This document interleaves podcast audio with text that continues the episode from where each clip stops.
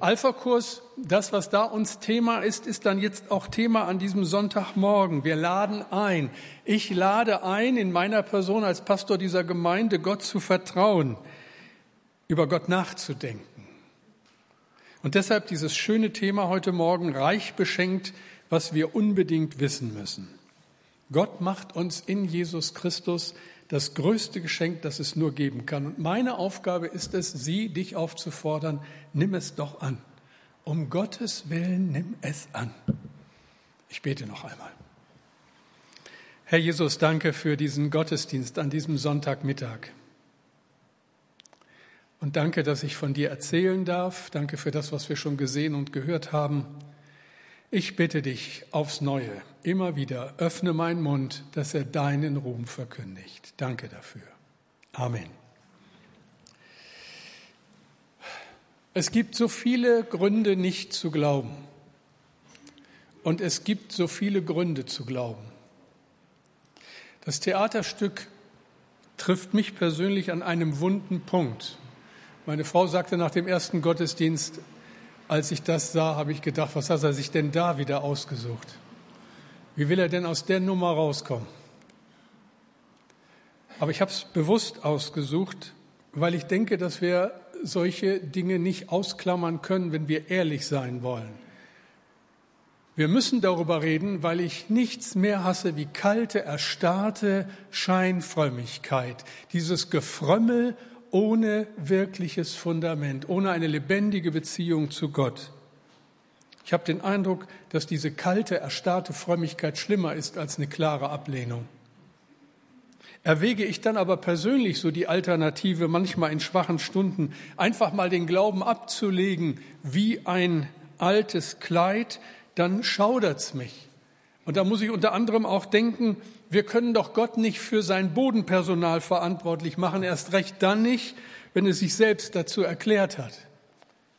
Also frage ich mich, warum höre ich nicht auf zu glauben nach so vielen Jahren, nach allem, was ich bis heute kennengelernt habe und nach so vielen krummen Dingen, die ich auch im Christentum erlebt habe? Nun, ich denke, ein wenig Nachdenken macht es mir unmöglich. Ist mir gerade wieder vor zwei, drei Wochen so gegangen. Plötzlich werde ich mir meiner selbst bewusst. Ich denke, ich fühle, ich bin. Wieso eigentlich? Wieso gibt es diese Welt? Wieso gibt es dich und mich? Wieso stehe ich hier? Wo komme ich her? Wo kommt diese Erde her? Wo hat das alles angefangen? Und je länger man darüber nachdenkt, desto verrückter wird's ja. Wir leben auf einem Planeten, der schwerelos scheinbar schwerelos in einem unendlichen Raum schwebt. Wo kommt das her? Was ist das? Wo hat das alles angefangen? Das ist ja ein verrückter, geradezu wahnwitziger Gedanke. Dann umgibt uns ein Weltall, das ist noch verrückter. Eine Größe, die wir nicht beschreiben können. Versuchen es immer mal wieder, wird auch jedes Jahr größer. Sterne über Sterne, die die Nacht erhellen und deren Zahl jenseits aller Vorstellungen steht. Wir sehen heute das Licht von Sternen, die zehn Milliarden Lichtjahre entfernt sind. Das heißt, wir sehen unter Umständen Licht von Sternen, die es gar nicht mehr gibt. Erklär mir das mal einer. Das ist der Hammer. Wer sind wir? Wo kommen wir her? Wie hat das alles angefangen? Und ich denke dann immer so, darüber muss man doch mal nachdenken. Und man muss doch auch mal so die ganzen Banalitäten des eigenen Lebens beiseite schieben und sagen, was ist das? Was bin ich? Was macht das alles aus? Ich habe nochmal nachgelesen, was ich vor ein paar Jahren äh, bei dem norwegischen Autor Justin Gorda gelesen habe. Da schreibt er in einem seiner Bücher, aber es gibt Mädchen, die vor lauter Wimperntusche diesen Weltraum nicht sehen können. Und es gibt auch Jungen, die vor lauter Fußball keinen Blick über den Horizont werfen können. Es besteht ein ziemlicher Unterschied zwischen einem Schminkspiegel und einem brauchbaren Teleskop. Ich stehe hier und predige. Wieso eigentlich? Was musste geschehen, dass das möglich ist? Zufall? Also dazu bedarf es meines Erachtens eines noch größeren Glaubens. Schöpfung? Schon eher Aber dann ist da die Erfahrung dieser Frau im Theaterstück und sie spricht aus, was so viele Zeitgenossen denken. Ich habe ja überhaupt nichts gegen Gott. Ich will nur nicht zur Kirche gehen. Ich sehe keinen Grund dafür. Warum? Weil man so viel Negatives erlebt hat, weil einem das nicht sagt. Als ich an dieser Stelle war, auch so in der Vorbereitung, habe ich gedacht, pff, das wird eine schwere Predigt. Diese dritte Predigt in der Predigtreihe Echt und Stark, ein Brief an Titus. Warum soll ich eigentlich Christ werden? Das ist doch die Frage. Jesus nachfolgen. Warum soll ich Kirche, Gemeinde als meine Familie ansehen, wo ich doch mit der eigenen Familie schon Probleme genug habe? Und wisst ihr, an dieser Stelle habe ich nicht so viel Vertrauen in die eigene Überzeugungskraft. Da fühle ich mich seltsam hilflos. Wisst ihr, wenn es den Gott, den wir verkündigen, so nicht gibt, dann mühen wir uns seit Jahrhunderten vergeblich und das Ergebnis unserer Bemühungen ist nichts weiter als ein Produkt des Zufalls. Wenn es ihn aber gibt und sein Wort, die Bibel, wirklich verbindlich in unser Leben hineinspricht, müssen immer wieder Dinge passieren, die wir nicht erklären können und die unser Herz berühren und die unser Leben verändern. Also frage ich mich, Pastor, warum glaubst du?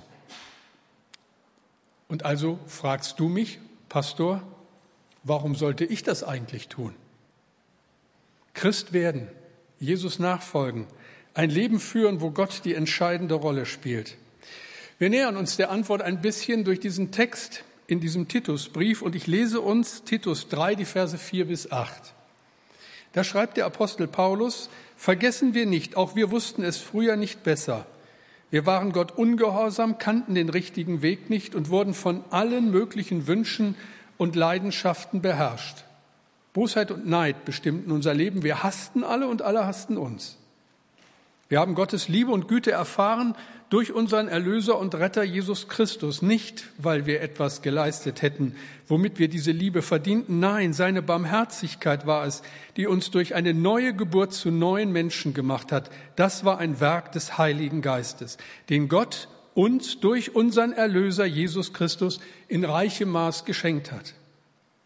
So sind wir allein durch seine unverdiente Güte von aller Schuld befreit und warten voller Hoffnung auf sein himmlisches Reich, dass wir als seine Kinder erben werden.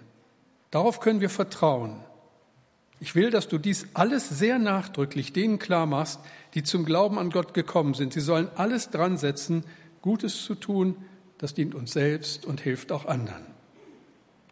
Wenn ich das so lese, ist mein Eindruck, es gibt in der Antwort, die Gott uns in seinem Wort auf diese Frage gibt, warum sollten wir das tun, zwei Seiten. Zum einen wird beschrieben, was ist Gottes Werk und zum anderen wird beschrieben, was ist deine und meine Reaktion. Deshalb zunächst einmal das, was von Gottes Seite her ganz klar ist. Gottes Werk, der erste Punkt. Wie ist es überhaupt möglich, mit Gott in Verbindung zu treten? Wie ist es möglich, ein Leben zu führen, in dem Gott wirklich vorkommt? Und ich denke, das hat einen viel größeren Zusammenhang, als uns das in der Regel bewusst ist. Es ist etwas passiert. Es ist etwas völlig anders geworden. Paulus spricht deshalb von einem früher, auch wir wussten es früher nicht besser, und von einem später. Aber dann haben wir Gottes Liebe und Güte erfahren. Also früher und später. Was hat sich denn verändert? Nun, das größte Ereignis in der Weltgeschichte, der Wechsel der Zeiten geschah, als Gott Mensch wurde vor ungefähr 2000 Jahren. Jesus Christus, Gott von Ewigkeit, kommt als Mensch in diese Welt, stirbt am Kreuz, steht auf von den Toten am dritten Tag und kehrt zurück in die himmlische Welt Gottes. Alles ist anders und nichts ist mehr so, wie es einmal war. Wir kennen das ja. Manchmal ergeben sich in der Weltgeschichte Veränderungen, die man nicht für möglich gehalten hat und die dann doch alles entscheidend verändern. Als die ersten Autos auf deutschen Straßen unterwegs waren, gab es eine Verordnung, die untersagte, dass man schneller fahren durfte als 50 Stundenkilometer, weil das schädlich für den menschlichen Organismus sei. Damals wusste man noch nicht, wie ich gestern von Mülheim nach Hause gekommen bin. 1900 wurden weltweit 5000 Autos hergestellt. Immerhin. 5000 Autos weltweit. 2013 waren es 87,3 Millionen Autos in einem Jahr hergestellt. Wir sprechen von einer technischen, von einer industriellen Revolution, die die Welt verändert hat. Wir sprechen von einer medizinischen Revolution, als das Penicillin erfunden wurde. Wir sprechen von der Revolution in der Kommunikation, als das Telefon erfunden wurde. Und was man heute so mit äh, seinem iPhone anstellen kann, hätte vor 40 Jahren als Fantasie von Raumschiff Orion gegolten. Und keiner hätte es geglaubt. All diese Erfindungen, Ereignisse haben unsere Welt nachhaltig verändert. Aber kein Ereignis, nicht vorher und nicht nachher, war so einschneidend wie das Kommen Jesu in diese Welt. So ungemein wichtig, dass sogar die weltweite Zeitrechnung von einer Zeit vor und einer Zeit nach Christus spricht. Was ist passiert? Was früher unmöglich war, ist nun möglich. Das ist passiert. Titus 3, Vers 3. Auch wir wussten es früher nicht besser. Wir waren Gott ungehorsam, kannten den richtigen Weg nicht und wurden von allen möglichen Wünschen und Leidenschaften beherrscht. Das war früher so und anders war es nicht möglich. Aber jetzt ist alles anders geworden, schreibt Paulus. Vers 7, Titus 3, Vers 7. So sind wir allein durch seine unverdiente, sind wir allein durch seine unverdiente Güte von aller Schuld befreit. Und man fragt, wie ist das möglich? Wir wissen doch, Schuld trennt, trennt so verhängnisvoll, dass es durch Freundschaften geht, durch Familien geht, durch Völker geht, bis auf diesen Tag. Wer nur einmal die Tagesschau anschaut, weiß, dass Schuld trennt. Und das, denke ich, anerkennen die meisten Menschen. Aber da kommt ein zweites Wort mit ins Spiel und damit haben wir es schwierig. Sünde, unbequemes Wort, unter dem sich die meisten Zeitgenossen überhaupt nichts mehr vorstellen können, zumindest nichts Konkretes. Sünde. Nun muss man sagen, dieses Wort kommt im Deutschen aus dem altdeutschen Sund. Und der ist uns in ganz anderem Zusammenhang etwas, was wir kennen. Sund ist eine Meerenge, die, einer vorgelagert, die eine vorgelagerte Insel vom Festland trennt. Also ein Beispiel, das alle Skandinavienfahrer gut kennen, zu denen ich auch gehöre. Der Öresund trennt Dänemark von Schweden. Und damit ist so fein beschrieben, was Sünde meint. Es geht nicht zunächst darum, irgendein moralisches Vergehen unterschiedlicher Dichte oder Schwere vorliegt, sondern es geht um einen Zustand. Sünde trennt den Menschen von Gott und Gott hat sich etwas Unglaubliches einfallen lassen. Er hat eine Brücke gebaut. Also Sünde ist das, was trennt, Sund, immer dran denken. Ein Zustand. Ich komme von Dänemark nach Schweden nicht trockenen Fußes. Es sei denn, da ist was passiert. Und es ist was passiert. Vor vielen Jahren haben sie die Öresundbrücke gebaut. Und seitdem kann man mit dem Auto ganz bequem von einer Ecke zur anderen fahren. Man ist plötzlich in Schweden und hat den Öresund überquert. Was hat Gott getan, um die Trennung zu überwinden. Gott hat eine Brücke gebaut. Wie das? Noch einmal ein Blick zurück. Da ist unser altes Leben und wir kennen es gut. Und das klingt jetzt sehr unbequem und klingt hart, aber mal ehrlich, so ist es doch auch. Wir waren Gott ungehorsam, schreibt Paulus, kannten den richtigen Weg nicht und wurden von allen möglichen Wünschen und Leidenschaften beherrscht. Das ist doch genau das, was diese Welt so schwer macht. Wir kümmern uns kein bisschen darum von Natur aus, was Gottes Absicht mit unserem Leben ist. Der Schminkspiegel, der Fußball, alles ist wichtiger und naheliegender. Wir sollen Spaß haben. Nicht umsonst nennt man unsere Gesellschaft die Spaßgesellschaft. Und ich kann das verstehen. Wenn wir nur dieses Leben haben, dann kann es doch nur darum gehen, dieses Leben auszukosten, was immer geht. Und bleib mir bitte vom Acker mit diesen moralischen Vorhaltungen. Die verderben mir nur den Spaß. Und so lauten die Voten und damit sind wir Gefangene des Systems und wir merken es nicht einmal. Es tun ja alle. Es gibt ja nichts anderes. Merken wir, was Sund bedeutet? Wir sind wirklich von dem getrennt, der die Quelle des Lebens ist. Wir sind wirklich von Gott getrennt. Wir haben keine Ahnung, wer er ist. Und es gibt auch keinerlei Kommunikationsmöglichkeiten. Sund, Sünde, von Gott getrennt sein, ein Zustand.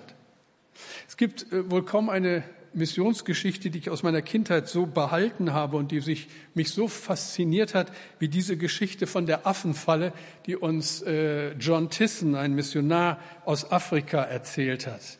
Er erzählte uns Kindern und wir haben zugehört mit großen Augen und großem Staunen.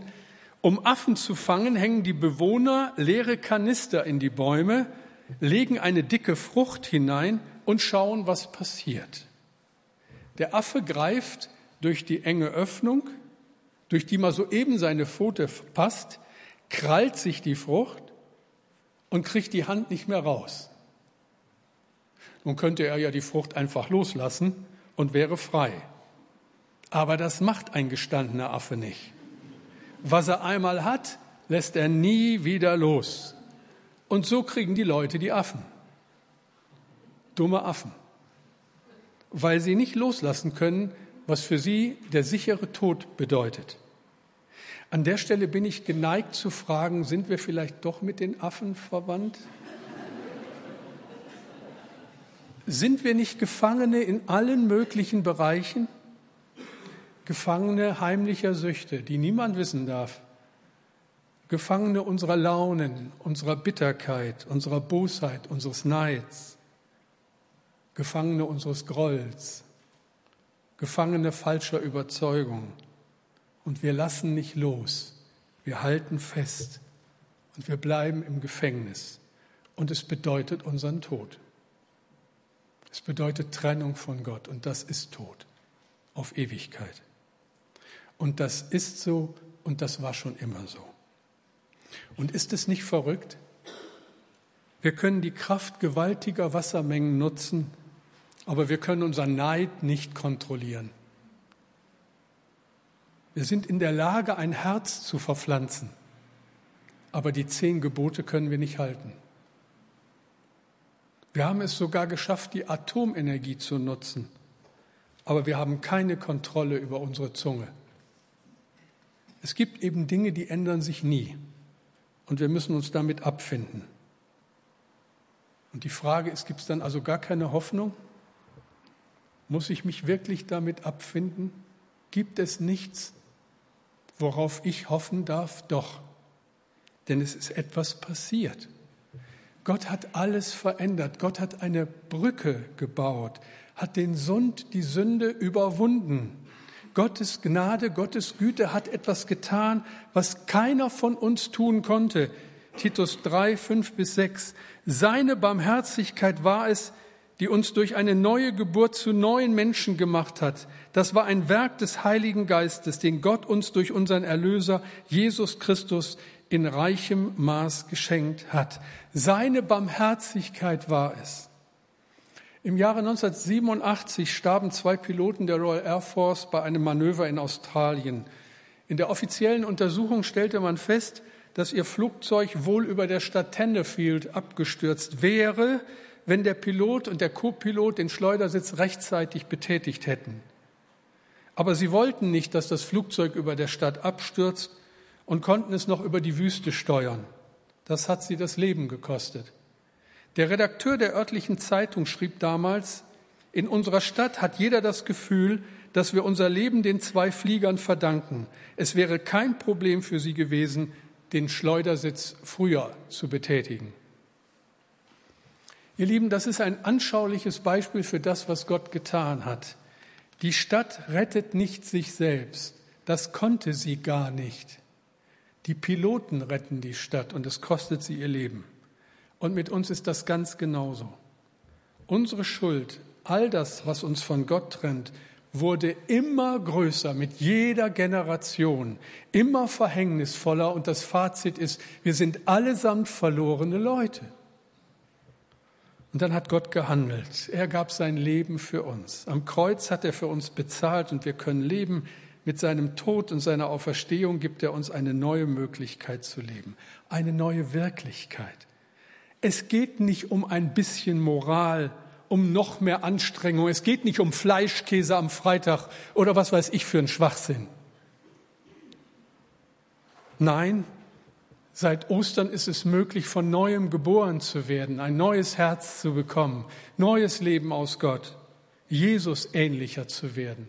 Jesus ist die Brücke zu Gott. Warum hat Gott das getan? Paulus schreibt nicht, weil wir etwas geleistet hätten, womit wir diese Liebe verdienten. Nein, seine Barmherzigkeit war es. Kein Verdienst, sondern seine Barmherzigkeit. Kein Verdienst, sondern Gnade, unbeschreibliche Gnade Gottes. Und das fällt uns so schwer zu glauben, denn das funktioniert ja normalerweise so nicht, dass wir etwas geschenkt bekommen. Wir sind so konditioniert, dass wir immer erwarten, bezahlen zu müssen, schon gerade wenn es um moralische Verfehlung geht, schon gerade wenn es darum geht, wieder etwas gut zu machen. Nach den Sommerferien feiern wir wieder Taufe. Und wenn es das Wetter zulässt, dann wollen wir es diesmal wagen und dann gehen wir mal an die Weser. Jawohl. Äh, schauen wir mal. Äh, an dieser Stelle, für wen das ein Schritt ist, um deutlich zu machen, ich bin das jetzt ein Kind Gottes, bin Christ geworden, dann lade ich herzlich ein, lade, äh, melde dich an. Es steht ja so am Anfang des Lebens mit Christus, dass man sich taufen lässt. Also Anmeldungen sind ab sofort möglich. Aber ich habe im Zusammenhang mit Taufe immer wieder gehört, ich bin noch nicht so weit. Mein Leben mit Jesus muss erst noch besser werden. Und ich denke, wer so reagiert, der hat es immer noch nicht kapiert. Es ist gerade so, als wenn jemand sagen würde, ich bin zu schmutzig, um ein Bad zu nehmen. Richtig ist, Jesus ist für Sünder gekommen und hat am Kreuz bezahlt für alle. Im Angesicht des Kreuzes ist keiner von uns besonders fotogen. Da brauchen wir nur Barmherzigkeit. Wie kann ich Christ werden und ein Leben führen, das Gott gefällt? Das war die Frage. Nun, indem ich mir klar mache und im Glauben annehme, dass Gott selbst alle Voraussetzungen dafür geschaffen hat. Wir haben es mit einem Gott zu tun, der Wunder tut. Wir haben es mit einem Gott zu tun, der Wunder tut. Erinnert euch doch mal an die alten Geschichten. Sarah war viel zu alt, um noch ein Kind zu bekommen, sie ein hundertjähriges Altertum. Und dann sagt der Engel zu Abraham, sollte dem Herrn etwas unmöglich sein? Sarah wird schwanger und Isaak wird geboren. Und alles ist anders. Erinnert ihr euch, das Volk Israel vor dem Roten Meer, hinter sich die Truppen Ägyptens und keine Aussicht auf Entkommen? Da teilt sich das Meer und die Israeliten gehen trockenen Fußes ans andere Ufer. Erinnert ihr euch? Lazarus war tot, stank schon und Jesus ruft, komm heraus. Lazarus, komm heraus und er kommt heraus. Erinnert ihr euch? Vor 35 Jahren haben eine Handvoll Eltern in Bremen den Schritt gewagt und mit einer Klasse und 16 Schülern eine Bekenntnisschule gegründet. 16 Schüler, eine Klasse. Heute werden in dieser Schule 1400 Schüler von über 70 Lehrern unterrichtet. Hunderte Schüler und Eltern haben in den zurückliegenden Jahren Jesus kennengelernt und in die Gemeinden gefunden. Wenn ich an Jesus glaube, Gott in mein Leben hineinlasse, geschieht ein Wunder. Paulus gerät ins Schwärmen. Seine Barmherzigkeit war es, die uns durch eine neue Geburt zu neuen Menschen macht. Also wie wird man Christ? Einzig und allein, indem ich endlich glaube, dass Gott dafür alle Voraussetzungen geschaffen hat. Und wenn ich es dann bin, verwandelt mich der Heilige Geist Stück für Stück ein Leben lang und ich werde ein Mensch, der nur noch einen Wunsch hat. Ich will nie mehr ohne die Nähe Gottes leben. Nie mehr ohne ihn. Es gibt da eine Geschichte, die man sich in Schottland erzählt, aus einer Zeit, wo ganz viele Menschen Christen wurden, nach Gott gefragt haben. Einem Bauern wird wieder das Getreide gestohlen, doch eines Tages erwischt er den Dieb.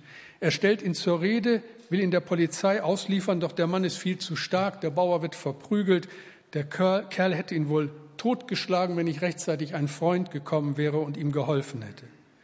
Der Freund will ihm helfen, den Dieb an die Polizei zu übergeben, aber der Bauer sagt, danke für das Angebot, das schaffe ich schon alleine. Er schafft es nicht. Auf dem Weg zur Polizei kann sich der Räuber befreien und wieder schlägt er den Bauern fast tot. Im letzten Augenblick ist wieder der Freund da, hilft ihm. Sie überwältigen den Kerl und schaffen ihn ins Gefängnis. Wieder bietet der Freund seine Hilfe an, aber der Bauer sagt, jetzt ist aber gut. Jetzt kann mir nichts mehr passieren. Doch der Räuber kann entkommen, rächt sich an dem Bauern und in der allerhöchsten Not kommt wie durch ein Wunder noch einmal der Freund zur Hilfe und rettet ihn zum dritten Mal. Als der Freund den Bauern fragt, wie es nun weitergehen soll, antwortet der, möge der Tag nie anbrechen, an dem du und ich auch nur für einen Augenblick getrennt sind. Denn ohne dich kann ich nichts tun. So ist es. Mit Jesus habe ich einen mächtigen Freund. Ohne ihn können und wollen wir nichts tun. Das ist Christsein. Das ist die, auf, die Antwort auf die Frage nach dem Wie. Das neue Leben als Christ ist möglich, weil Gott selbst die Voraussetzungen dafür geschaffen hat. Das war die Seite Gottes. Jetzt noch zu unserer Seite, nicht mehr ganz so lang, keine Sorge, aber ganz konzentriert. Die Frage ist doch jetzt, nachdem klar ist, was Gottes Werk ist, der zweite Punkt, was ist unsere Reaktion? Ihr Lieben, die Brücke steht. Der Sund, der als unüberbrückbares Hindernis galt, ist kein Hindernis mehr. Wenn das stimmt, ist es ein Weg zu Gott.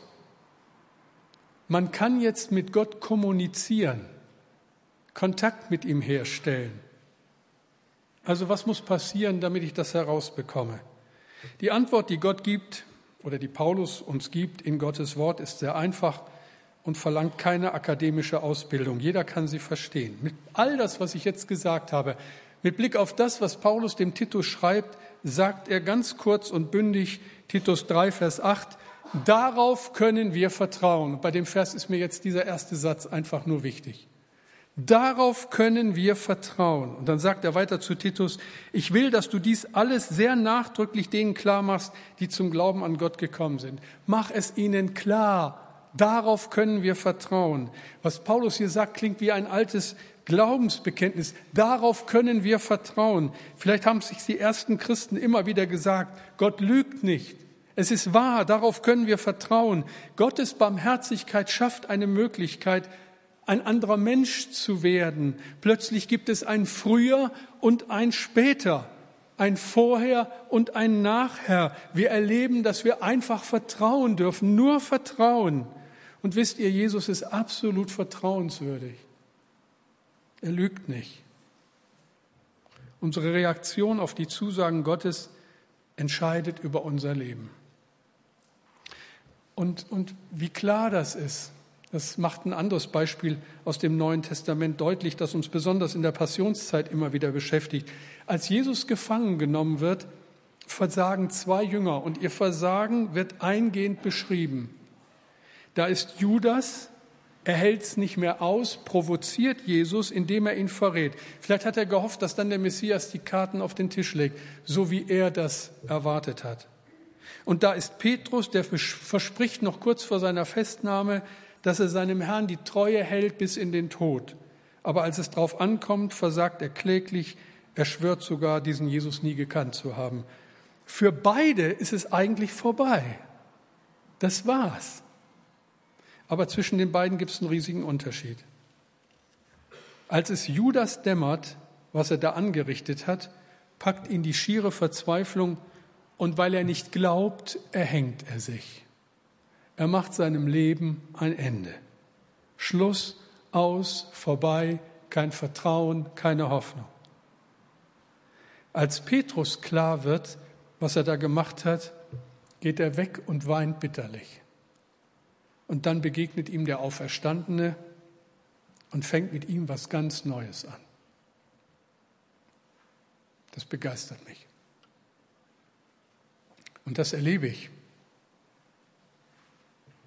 Was Paulus dem Titus mitgibt, ist der Schlüssel. Gottes Werk in Jesus Christus schafft die Voraussetzung für ein neues, ewiges Leben.